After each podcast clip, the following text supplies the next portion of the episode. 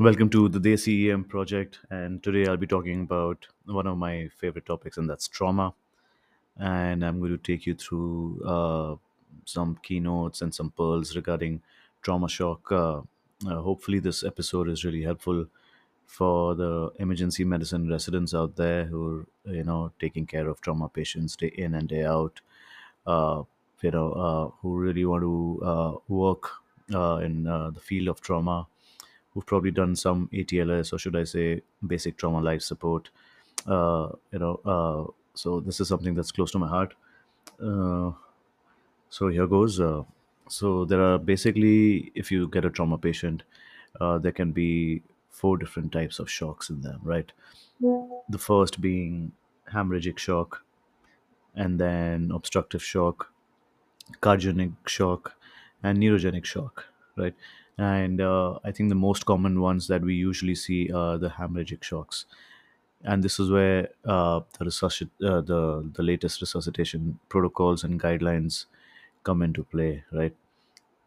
So the patient might be bleeding in any of the major cavities, right, in the thorax, um, in the abdomen, in the pelvis, probably from his femur, even the back of his head so when you do a trauma code, you need to check out uh, uh, if the patient is in hemorrhagic shock or not, uh, and you need to resuscitate the patient correctly, and uh, not just blindly give fluids to the patient and uh, you know push him towards um, and uh, towards his ultimate death, and, you know, which spirals out of control.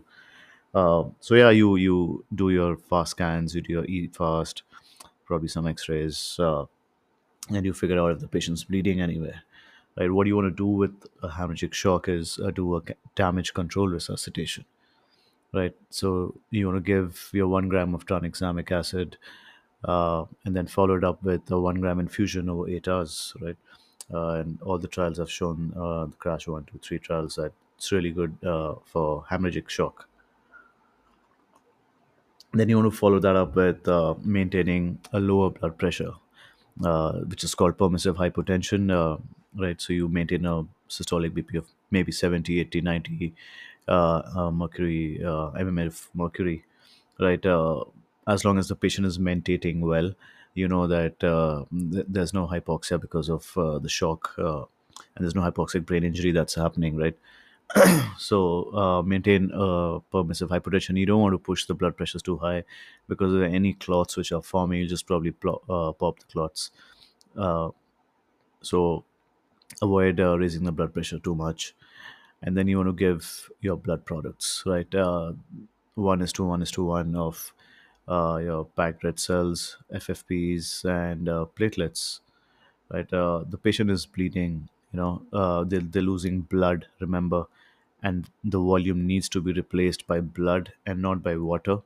Uh, so you, you do these three, and then you add calcium if you're giving blood products uh, because the patient would be in hypocalcemia, and uh, the packed red cells that you give have a lot of citrate in them, so that can cause further hypocalcemia. So uh, you can give empirically uh, uh, 30 to 40 ml of uh, calcium gluconate after you've done with four units of blood products, and you need to keep checking the calciums of the patient. So once you know what the source of the bleeding is, push the patient to the OR. You know, be an advocate for the trauma patient. Get the surgeons to take the patient straight to the OR once you've done this, and this takes about 15 minutes to do, no, not more than that. Right? Your your hemorrhaging patients would be in something called the lethal diamond of uh, trauma. Right? Uh, they would be acidotic. They would be in a hypocoagulable state, which is called the acute coagulopathy of trauma shock uh, they would be hypocalcemic and they would be hypothermic. So even the blood products need to be warmed up. And this is a vicious cycle, right? One would lead to the other. And guess what? If you want to fasten up this cycle and uh, do the worst for your patient, pump the patient with some fluids, one to two liters of crystalloids. No, you don't want to do that. I'm just, I'm just, I'm just kidding, right? So do not give fluids to your bleeding trauma patient give blood products so uh, you know that that's how you need to manage your uh, hemorrhaging uh, trauma shock of course get your lines and if you think the patient requires uh, airway management do that all of the all, everything has to be done concurrently Right, moving on to the next one, which is obstructive shocks. Uh, in trauma, there'll be two types. Uh, one would be a cardiac tamponade, and one would be a tension pneumothorax. Uh, so when you do a fast scan, uh, you'll you'll get to know if the patient has a tamponade or not, and uh, you'll want to relieve that uh, with the pericardiocentesis before you go on to intubate the patient. Uh, and uh, again, uh, have uh, dire consequences for the patient. Right. Same goes with the tension pneumothorax. You don't want to give additional positive pressure or ventilation without relieving it. So you have your your clinical parameters to diagnose a tension pneumothorax, right? So you'll have absent breath sounds. You'll have hyperresonant percussion. You might have a mediastinal shift, so the trachea deviated, and the history uh, would be obvious. Uh, the saturations would be down. So you know you'd want to do a needle um, thoracostomy for the patient, followed up with uh, an intercostal drainage before you go on to intubate the patient, or probably you won't even require to intubate the patient. So uh, that's how you're going to deal with obstructive shocks. The two two of them again, uh, cardiac tamponade and tension pneumothorax. The next is int- uh, is an interesting one. You can have uh, cardiogenic shocks in patients, uh, and uh, it's a little rare. But you know, if you have blunt trauma to the chest, they can have blunt cardiac injuries and myocardial contusions, uh, which can lead to cardiogenic shock. Right. So you need to rule out hemorrhagic and um, and obstructive shocks, and then probably think about uh, your myocardial contusions leading to cardiogenic shock. Now, as per the American Association of the Surgery of Trauma, uh, they have a classification um, for blunt cardiac injuries, right? So, the grade one injuries would have minor ECG abnormalities, and uh, they might have some premature atrial or ventricular con- uh, contractions or persistent sinus tachy. Uh, there might also be penetrating pericardial uh, wounds without cardiac injury, tamponade, or cardiac herniation. Um, grade two would be, you know, um, blunt cardiac injuries with heart blocks or some ischemic changes with cardiac failure. Grade three would be uh, patients with sustained or multifocal ventricular contractions. You know, they, would- they would also have blunt or penetrating uh, cardiac injury with septal rupture, pulmonary or tricuspid incompetence, uh, you know, distal coronary artery occlusion with cardiac failure. They might have some pericardial lacerations with cardiac herniation, blunt cardiac injuries with cardiac failure, and then you have uh, your grade 4 injuries which are basically associated with aortic or mitral incompetence and you'll have some uh, penetrating injuries of the right ventricle or the right to left atrium. Then you have grade 5 injuries which are basically blunt or penetrating cardiac injuries with proximal coronary artery occlusion. And then you have grade 6 injuries which would be a blunt avulsion of the heart you know or penetrating wound uh, which produces more than 50% tissue loss of a chamber.